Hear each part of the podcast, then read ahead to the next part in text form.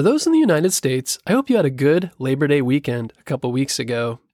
For Labor Day, our family packed up our car and drove north of our home in Arizona to visit family in Colorado. We knew it was going to be a long drive, but wanted to make sure we saw some beautiful scenery along the way. So we took a longer route, but one that would take us through the tall pine trees of Flagstaff, Arizona, and then east nearby the Grand Canyon and through a vast open land of the Navajo Nation. The Navajo Nation is a Native American reservation that covers parts of Arizona, New Mexico, and Utah, and is home to almost 300,000 Native Americans of the Navajo tribe. While driving through this land, we were able to see the towering buttes of Monument Valley. The buttes are tall red mountains that are thousands of feet tall and magnificent to see in person. It's likely if you've seen a movie about the American West, you've seen these fantastic buttes.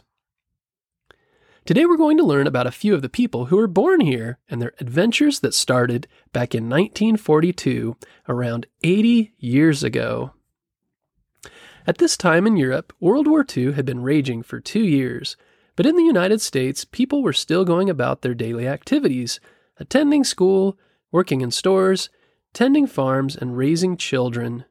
But suddenly on December 7th, 1941, the U.S. state of Hawaii was attacked by enemy planes.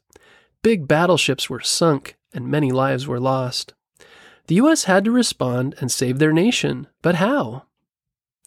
Military leaders got together and discussed a battle plan. They gathered soldiers, ships, tanks, and planes. Next, they needed to find a battle language, a secret code, to relay messages back and forth.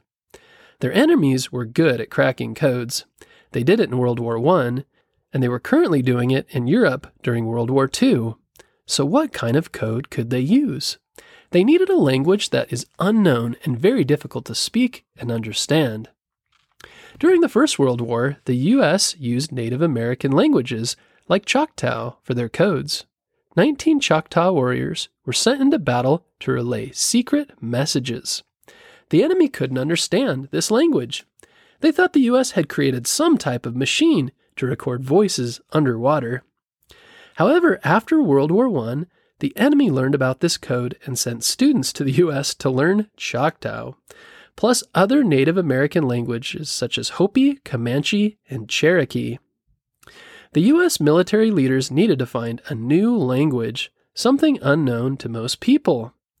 An article about this search was printed in the papers. Back at that time, Philip Johnston reads about this search in the newspaper and has an idea. As a child, he was raised on a Navajo reservation with missionary parents, meaning religious people who helped the Navajo. He knows how to speak Navajo, a language that is not written, has no alphabet, and is very difficult to understand. The same Navajo word can mean different things based on the tone of voice used, or if the word is spoken in a high voice, a low voice, or even a rising or falling voice. This would make the perfect code.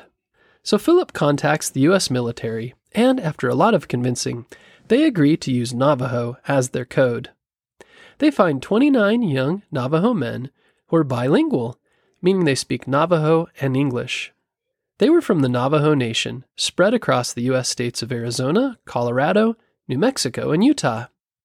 The men are sent to Camp Elliott in San Diego, California for boot camp and training. There is much to learn.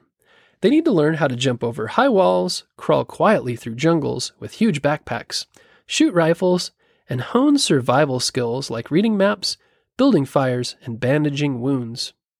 But these Navajo soldiers have to learn even more. They have to create and memorize a secret code, plus use a special radio to transmit these codes. These young men are smart. They know that the enemy might understand certain Navajo words, so they turn their language into a secret code.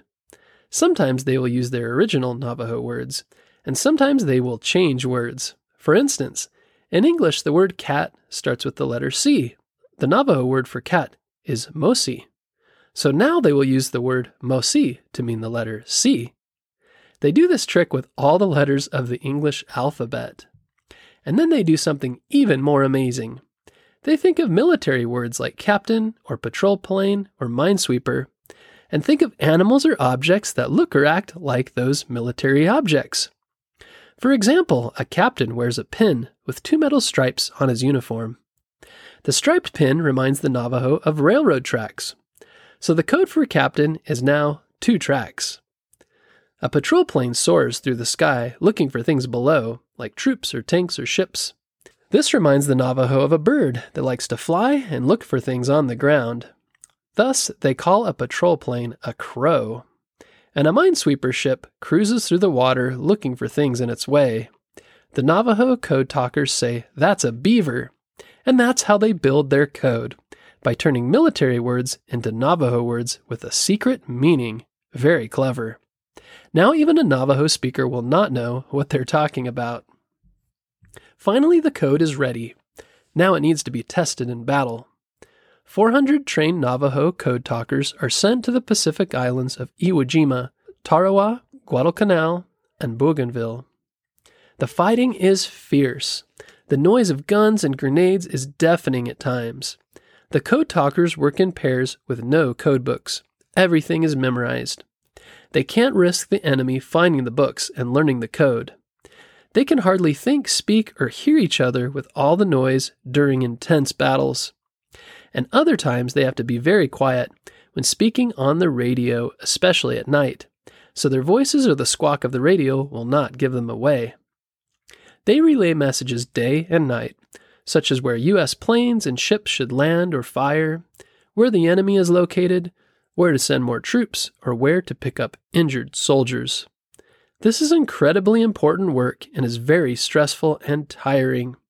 Plus, they have to stay safe themselves through all this action. They are always the first to land and the last to leave in battle. They're on the front lines of battles, learning important information to pass back to their commanders. It's very hard for them to stay alive and send accurate messages every day. However, they successfully send over 800 messages during the Battle of Iwo Jima alone without one mistake. Due to their heroic actions and their secret code, the U.S. wins the famous Battle of Iwo Jima. The Navajo Code Talkers served for three years in battles all across the Pacific Islands, relaying thousands of messages, saving many lives, and securing victory in the Pacific with the U.S. Marines. The enemy never cracks their code. Finally, the war ends, and the Navajo codebreakers return to their home and families in the Navajo Nation. Some have died bravely in battle, but many have miraculously survived. Their code and mission remain secret and confidential for more than 20 years until details are released in 1968. That's because the U.S. military continued to use their Navajo code in other battles such as Vietnam and Korea. In 1982, President Ronald Reagan honored the Code Talkers and declared August 14th Navajo Code Talkers Day.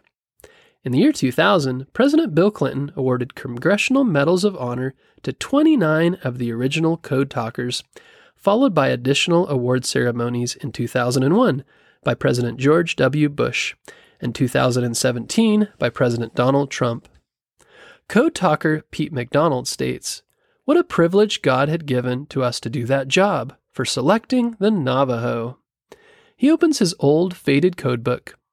With a finger, he traces across the page and lands on the word America. Beside it is the Navajo code, Our Mother. His weathered face breaks into a grin. The Navajo have helped save America, their nation's mother.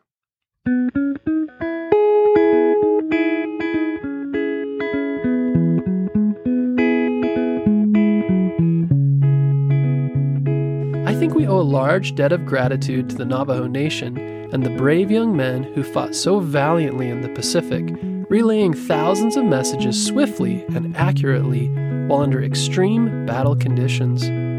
They offer us many important life lessons about duty, honor, service to others, bravery, courage, and so much more.